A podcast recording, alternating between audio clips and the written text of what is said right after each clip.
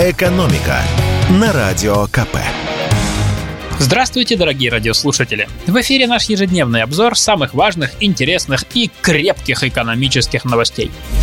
Почему крепких? Потому что сегодня вас ждет новость из нашей непостоянной рубрики «Красиво пить не запретишь». Ценителям дорогого импортного алкоголя весь прошлый год приходилось терпеть тяготы и лишения.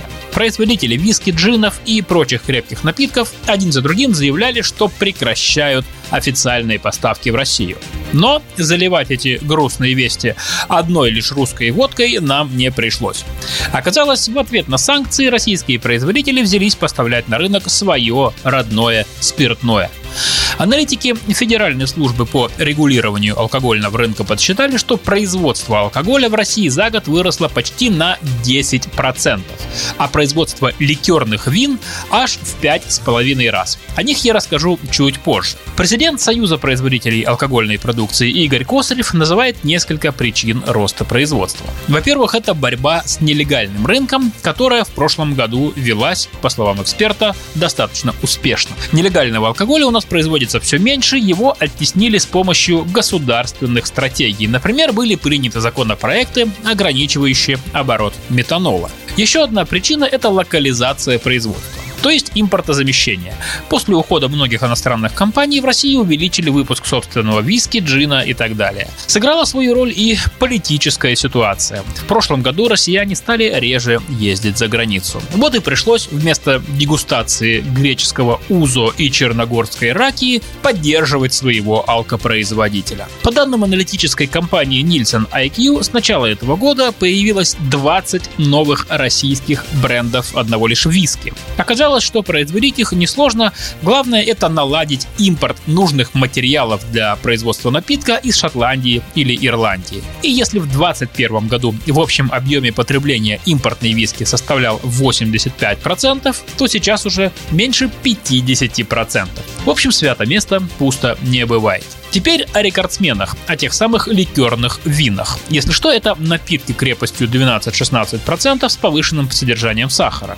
То есть это Мадера, Херес, Вермут и так далее. Как объяснил нам руководитель Центра исследований федерального и региональных рынков алкоголя Вадим Дробис, производство ликерных вин так сильно подскочило просто потому, что раньше у нас их выпускали мало. А сейчас из-за ограничения импорта мы стали производить их больше. Но, как бы то ни было, существенного импортозависимости Перемещения у нас пока в этой сфере не произошло, считает эксперт. Поколебать позиции импорта пока смог только российский крепкий алкоголь. По винам мы отстаем. И в завершение давайте поговорим об инфляции в 5%, которая нас, возможно, очень скоро ожидает. Как на днях сказал президент, по итогам первого квартала 2023 года инфляция может снизиться примерно до 5%. Давайте попробуем выяснить, насколько это возможно. Для начала давайте разберемся в терминах. Речь идет о годовой инфляции. То есть имеется в виду, что в марте 2023 года цены вырастут примерно на 5% по сравнению с мартом 2022. А теперь давайте, хоть и не хочется, вспомним начало прошлой весны. Было это, скажем так, не совсем стандартное время для российской экономики.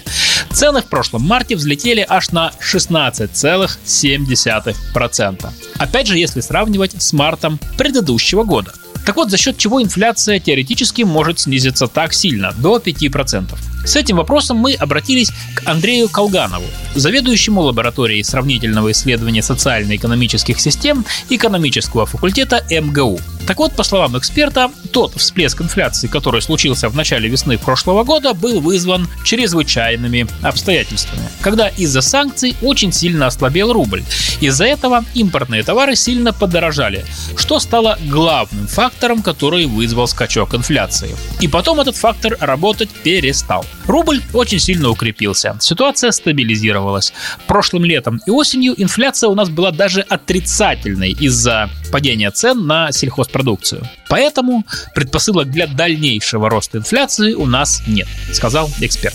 Так что в марте 2023 года цены, ну, скорее всего, просто не могут вырасти так сильно, как в начале прошлой весны.